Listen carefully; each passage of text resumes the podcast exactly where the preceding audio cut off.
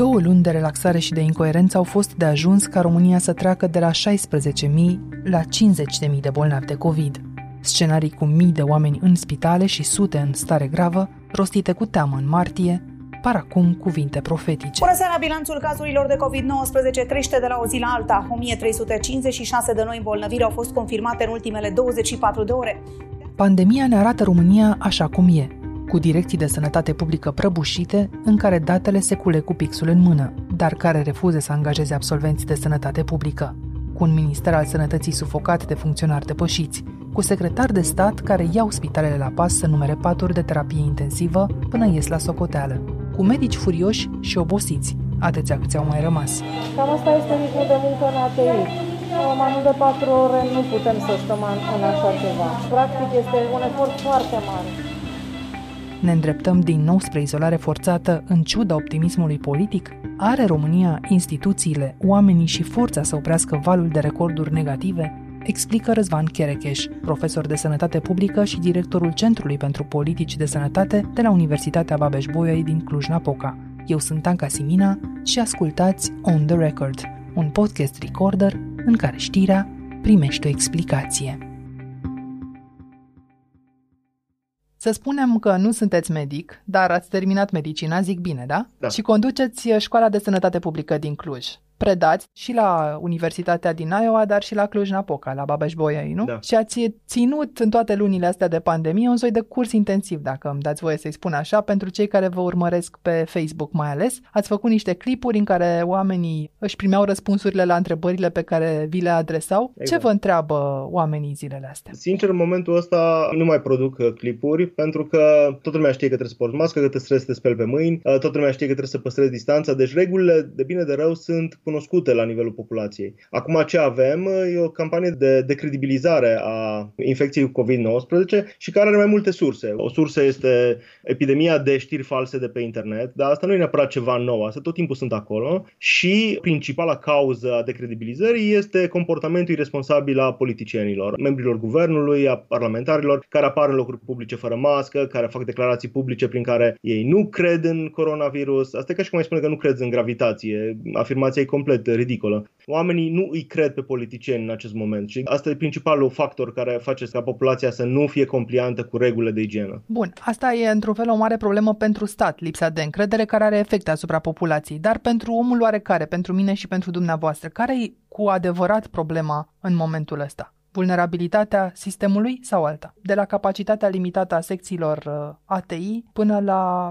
această moarte clinică în care găsim DSP-urile. Hmm. Problema aici e că Direcția de Sănătate Publică nu au capacitatea să facă anchete epidemiologice și nu au capacitatea să facă managementul epidemiei, de fapt, pentru că nu au suficient personal și chiar și post-pandemie nu a fost crescut personalul suficient. DSP-ul trebuie să aibă de trei ori mai mult personal în acest moment.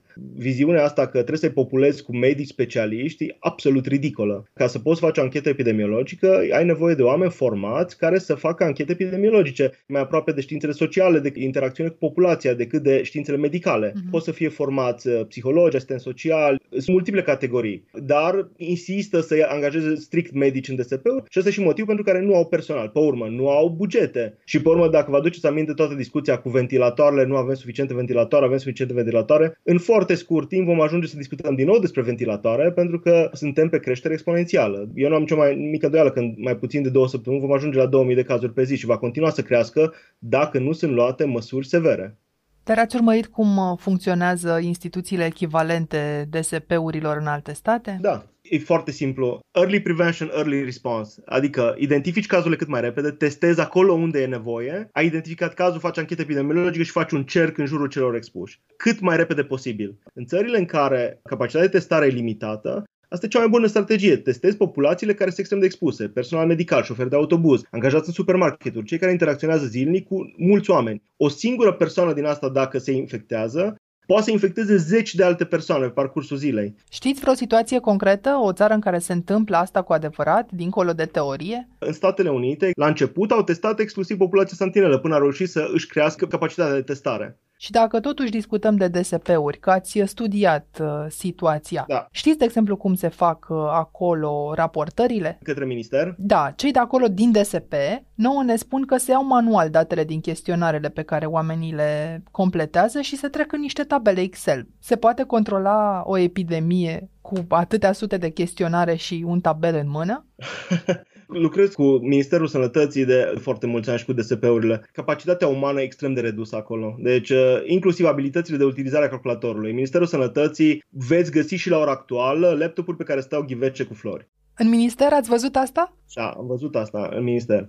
Laptop nou neutilizat pentru că nu știau să-l utilizeze. Am avut colegi care au lucrat în minister și ziceau că din tot ministerul, dacă sunt 10 care știu să facă un PowerPoint, abilitățile tehnice, tehnologice sunt extrem de reduse. Uitați-vă că nici până în momentul de față nu avem tehnologie, avem tehnologie, avem, dar nu avem procedurile dezvoltate pentru serviciile de telemedicină. Noi avem o problemă de capacitate administrativă masivă. Asta e principala problemă în sistemul de sănătate și în DSP-uri și în INSP și la Ministerul Sănătății. Ministerul Sănătății nu s-a digitalizat semnificativ de când a început pandemia. Nu s-a investit efort, bani, nu s-a făcut niciun fel de conexiune cu alte ministere. Mi-e foarte greu să înțeleg de ce într-o perioadă de genul ăsta ministerele funcționează în continuare ca și niște silozuri separate, în loc să fie un efort conjugat către pandemie care afectează toate sectoarele de activitate în momentul ăsta. Păi dacă vă duceți la Comitetul pentru Situații de Urgență, vor spune că lucrează împreună. Bun, asta e teoria, că în practică vedeți că Ați văzut vreo declarație a Ministerului Tehnologiei? Nu, e o pace și o liniște. Ministerul Educației. Noi intrăm în luna august, pe creștere de număr de cazuri. Ministerul Educației discută, nu au niciun plan în momentul ăsta, despre modele mixte, aducem copiii la școală.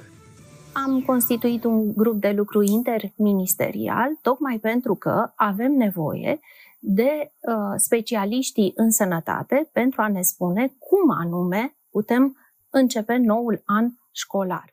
Dacă continuăm pe ritmul ăsta în septembrie, vom avea 3000 de cazuri active pe zi și creștere semnificativă. Deci se pune foarte serios problema că se va trece din nou în online tot semestrul întâi, ceea ce va fi dezastru pentru părinții cu copii mici care au o problemă. Îi ții acasă, tu te ocupi de educație. Educația online a fost deficitară. În Republica Moldova au șapte scenarii diferite pe care se lucrează în funcție de cum va fi situația în toamnă. Ministerul Educației în România nu are nimic în acest moment. Vorbeam totuși de Ministerul Sănătății și îmi povesteați că ați lucrat cu DSP-urile cu mult înainte de pandemie. Da. Ce se întâmpla atunci acolo? Acum, ca să vă faceți o idee, în uh, DSP Cluj, de exemplu, dar asta e situația similară în toate DSP-urile din țară. Pe partea de promovare a sănătății și prevenirea îmbolnăvirilor, lucrau două persoane, din care una s-a pensionat anul trecut, deci mai avem una singură, dar de fapt persoana respectivă face orice, nu numai promovarea sănătății, nu. Și știu cel puțin situația de acum câțiva ani, când bugetul pentru promovarea sănătății pe 3 luni în tot județul Cluj era de 700 de lei. Și toate DSP-urile care am colaborat au fost extrem de deschise, dar nu au personal și nu au buget. Aici au colaborat toate partidele care au tăiat din bugetele DSP-uri în ultimii 25 de ani. Continuu, continuu, continuu. Dacă vă uitați la schema de personal de acum și de acum 10 ani, diferențele sunt enorme. Dacă vă uitați la bugetul care a alocat, diferențele sunt enorme. Îmi povesteați că erau doi oameni acolo când ați ajuns. Câți ar fi trebuit să găsiți, de fapt, ca să facă față unei pandemii? Oh, în momentul în care începea pandemia și trebuia făcute anchete epidemiologice, ar fi trebuit dublat sau triplat numărul de angajați din fiecare DSP, în colaborare cu primăriile și să ai personal să poți să faci anchete epidemiologice. Avem aceeași problemă în toate DSP-urile în țară. Dacă sună cineva la un DSP, nu răspunde nimeni. Asta e norma. E excepție când răspund și se iau măsurile, pentru că sunt complet copleșiți. Ați sunat la Direcția de Sănătate Publică a municipiului București. Persoana apelată nu este disponibilă momentan. Vă rugăm reveniți. Așadar, nicio șansă, spuneți, dacă o ținem tot așa, ca DSP-urile să devină dintr-o dată niște instituții funcționale. Nu. Acolo e nevoie de alocare de buget, trebuie făcut o rectificare bugetară și alocat buget pentru activitățile DSP-urilor și dotate cu personal. Și iarăși dotate cu personal corespunzător. O să vă dau un exemplu. Noi avem un program de licență în servicii și politici de sănătate publică în care formăm absolvenți care să facă exact programe de sănătate, campanii de informare, să dezvolte programe de health management, strategii, deci toată partea asta de lucru cu populație, inclusiv au cursuri de epidemiologie. Niciunul dintre ei, în momentul de față, nu lucrează în DSP-uri, pentru că Ministerul Sănătății angajează exclusiv medici în DSP-uri. Absolvenții noștri se duc să lucreze în industria IT, în health tech, cu ONG-uri, se duc în străinătate și lucrează în sănătate publică în alte alte țări la Direcție de Sănătate Publică și Autorități de Sănătate Publică din alte țări. Noi suntem singura țară din Europa în care licența în sănătate publică nu e acceptată în DSP-uri. Câți absolvenți ați fi avut anul ăsta și sunt ignorați? Acum a terminat o generație 22 de oameni. Am făcut chiar solicitare de introducere în uh, codul ocupațiilor din România ca să poată să lucreze în DSP-uri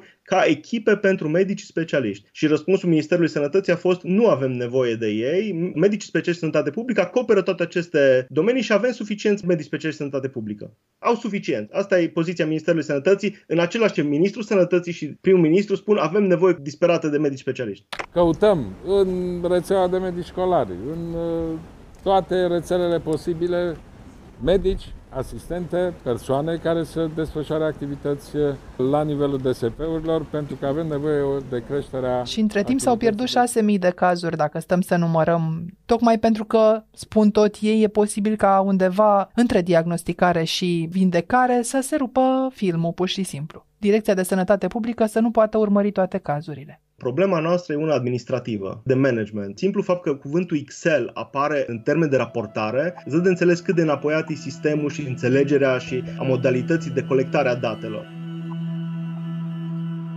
Mai e și o altă mare confuzie zilele astea, e legată de capacitatea ATI. S-au numărat paturile, le-a numărat premierul, le-a numărat președintele, le-au numărat secretarii de stat. Sunt locuri la ATI. Cine a zis că nu sunt locuri la ATI? Nu sunt locuri la ATI? Sunt locuri la ATI. Dacă îmi permiteți. Deci există locuri dacă începem să ducem fiecare bolnav și să-l trimitem în celălalt capăt al țării. Nu, dacă... Domnul ministru Tătaru, cum stăm? După cum știți, avem uh, astăzi făcută la, la zi 840 de patru în terapie intensivă. Deci 840? De fiecare dată numărul e altul. Dar dincolo de aparatură, devine evident altă problemă acum pe care știu că ați studiat-o. Forța de muncă noi în România nu avem un sistem pus la punct de evidență a forței de muncă în sănătate. Unul dintre colegii mei, dr. Marius Ungureanu, care a fost și secretar de stat la Ministerul Sănătății în perioada guvernului uh, Cioloș, a încercat să implementeze în colaborare cu Comisia Europeană și cu Organizația Mondială a Sănătății un sistem de monitorizare și de evaluare a nevoilor pe forță de muncă în sănătate. Dar în momentul în care guvernul Cioloș a căzut, toate aceste eforturi au fost întrerupte. Deci noi în acest moment nu știm de câți medici avem nevoie în țară, nu știm unde avem nevoie de ei, nu știm cum să planificăm. Planificarea se face din pix, nu se face fiind bazată pe nevoile reale din sistem funcționăm la orb. Asta e problema. Dar am văzut zilele astea comparații între câți medici uh, de terapie intensivă au în general țările Uniunii Europene la 100.000 de oameni și câți medici avem noi. Sunt de vreo patru ori mai puțini. Da, da, plus că aici mai avem o problemă, că numărul de paturi e una și tehnologia disponibilă e complet altceva. Paturi tu poți să aloci ușor, poți să iei o secție și să le declari paturi de terapie intensivă, dar dacă nu ai tehnologie, ventilatoare, sisteme de filtrare a sângelui, nu ai cum să lucrezi cu pacienții. Știm, de exemplu, câți medici ateiști sau infecționiști au emigrat în ultimii ani? Nu, nu avem o idee clară, pentru că toate raportările vis-a-vis de medici care au plecat din țară sunt date de Colegiul Medicilor, pentru că atunci când pleacă trebuie să-și ia o hârtie de la Colegiul Medicilor. Dar faptul că medicii respectiv și-au luat hârtia nu înseamnă că au plecat, nu înseamnă că nu și-au schimbat profesia, deci noi tot ce știm e câți medici și-au luat o hârtie de la Colegiul Medicilor pentru că intenționează să plece. Nu știm exact câți au plecat.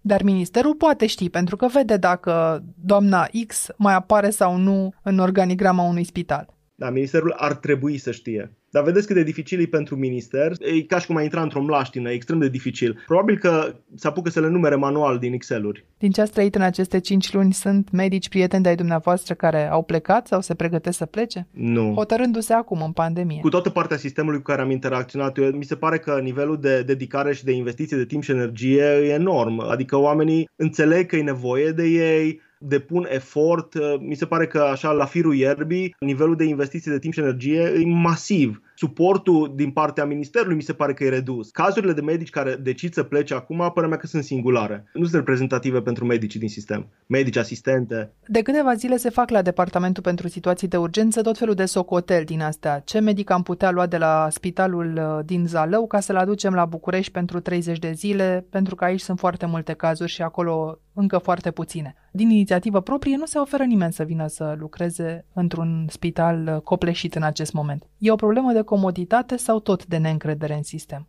Să pleci într-un alt oraș să lucrezi într-o perioadă ca asta și să lași familia în urmă, e o decizie personală complicată. Pe urmă, nu cred că medicii au încredere că aranjamentele administrative, respectiv o locație unde să locuiască, acces la cantină unde să mănânce, sunt puse la punct corespunzător. Și pe urmă, cred că există și un nivel de anxietate legat de eu plec de acasă și apare focar brusc la mine în oraș și las descoperit exact unde mă doare pe mine mai tare. Și atunci oamenii încearcă să-și conserve resursele. De exemplu, dacă eu aș fi managerul unui spital județean, aș fi foarte, foarte reticent să trimit orice fel de medici în altă parte. Aș încerca să-i țin, aș încerca să-mi pun spitalul și serviciile din jur în cât mai bună formă, ca să am grijă de populația pe care o deservesc eu. Și ați și fost managerul unui spital, nu vorbiți chiar ipotetic, nu? Da, din Spitalul Județean din Satul Mare, da. Dar dacă ar veni, așa cum spuneți, valul de pe o zi pe alta sau de pe da. o săptămână pe alta, ar face față acest spital pe care îl cunoașteți? În momentul în care valul își dă drumul cu adevărat, nu va face față niciun județ și niciun spital. Pentru că serviciile de sănătate nu sunt gândite pentru crize. Gândiți-vă că dacă ajungem la împrăștiere comunitară masivă, dacă dintr-o dată o mie de oameni într-un județ ajung să aibă simptome și se duc toți la spital, păi 800 de paturi nu, nu, nu înseamnă nimic. Deci în Italia ați văzut că că aveau pacienți care erau pe holuri, care erau pe jos. Niciun sistem de sănătate din lume, în orice țară, nu poate să facă față unui val așa de mare de îmbolnăvire. De aia trebuie să încercăm să facem orice eforturi posibile ca să nu ajungem în punctul în care să avem distribuție comunitară masivă. Dar dacă intră în impas un stat european teoretic, poate să ceară ajutorul Uniunii Europene. Da. Puteți să-mi explicați aici dacă asta e o opțiune realistă? Noi putem să solicităm, dar fiecare stat membru e liber să răspundă. Din nefericire, noi nu avem o politică europeană unică pe sănătate. Pe agricultură avem, sunt domenii pe care avem, dar pe sănătate nu avem. Pentru că statele membre au fost extrem de reticente, pentru că unele state membre, cum sunt Germania, Franța, au sisteme sanitare funcționale și eficiente, țările nordice, în timp ce alte state nu. Și atunci nu au vrut să-și eh, sincronizeze ei sistemul de sănătate cu ale altora și să plătească costul care ar însemna sincronizarea. Și atunci, în momentul ăsta, practic, sunt deciziile individuale statelor membre. Ați că au fost eh, când Germania au preluat uh, cazuri din uh, Italia, dar doar după o bucată de timp când s-au lămurit că rata de creștere în Germania este, pot să facă managementul ei. Deci pentru noi opțiunile ar fi să trimitem în țările din jur, în Ungaria, în Austria, dar și ei ar trebui să fie reticenți pentru că crește probabilitatea de infecție și la ei. În momentul de față, cu rata de creștere din România, dacă nu se iau măsuri severe, deci ne îndreptăm către asta cu pași mari, nu e nevoie să ajungem din nou la lockdown. Dacă purtarea măștii ar deveni obligatorie peste tot, un nas afară înseamnă o amendă severă, o iei fără să respiri orice fel de site care distribuie știri false e închis cu eficiență și rapiditate.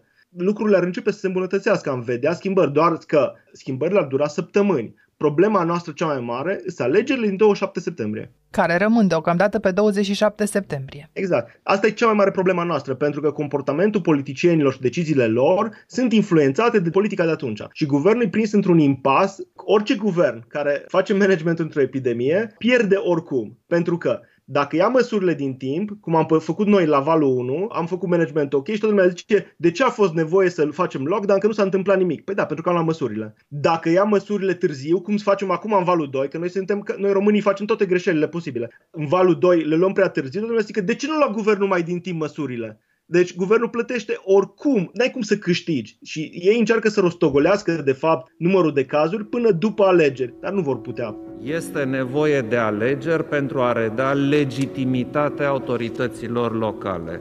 Pe de altă parte, situația este extrem de gravă. Trebuie să... Dar auzim mereu pe politicieni spunând că noi luăm toate deciziile astea bune, rele, cum sunt, pentru că așa ne-au spus oamenii de știință. Da. Este și un grup, se cheamă tehnico-științific și pentru că urmăriți problemele puse de pandemie și conduceți un departament de sănătate publică dintr-o mare universitate, va consulta cineva sau pe colegii dumneavoastră i-a sunat careva de la guvern? Nu, nu, nici vorba. Și mă mai spun ceva, uitați-vă, în toate țările din jur, periodic apare un specialist în sănătate publică, în epidemiologie, care informează populația, e cineva în față. De la noi nu avem pe nimeni. De la noi vedem politicieni vorbind, ministrul sănătății e chirurg, el nu e medic specialist în sănătate publică. E ca și cum ar veni un oftalmolog să vorbească despre medicină internă. La noi nu vezi pe nimeni, numai politicieni vezi în față. Deduc că vă place Anthony Fauci. Da, din punctul meu de vedere, lui mâinile legate de președintele Trump și de abordarea lui Trump, da? El iese în față și ia o poziție. La noi, spuneți-mi, ați văzut uh, pe cineva venind, este specialistul nostru în sănătate publică și el spune cum stau lucrurile? Nu. N-avem în România vocea asta sau nu e ascultată sau nu e scoasă în față? Din nefericire, departamentele de sănătate publică de la Universitatea de, de Medicină au rămas prinse în paradigma biomedicală, care în restul lumii era folosită în anii prin 1950-1960 și nu s-a updatat de acolo. 1. 2. Guvernul, în momentul de față, preferă să iasă ei în față. Dacă are și un specialist în sănătate publică care ar spune care sunt măsurile care trebuie luate, nu s-ar putea ascunde spunând am luat măsurile, va fi ok. Păi nu va fi ok. Deci eu vă spun sigur că nu va fi ok în condițiile actuale când numărul crește și oamenii speră că va fi mai bine, dar nu are cum să fie mai bine că virusul e prezent, e activ și se împrăștie. Dar aveți idee cine face parte din grupul fantomatic de experți? Nu am nici mai vagă idee, vă spun sincer. Și încredere așa într-un grup fără chip aveți? Nu.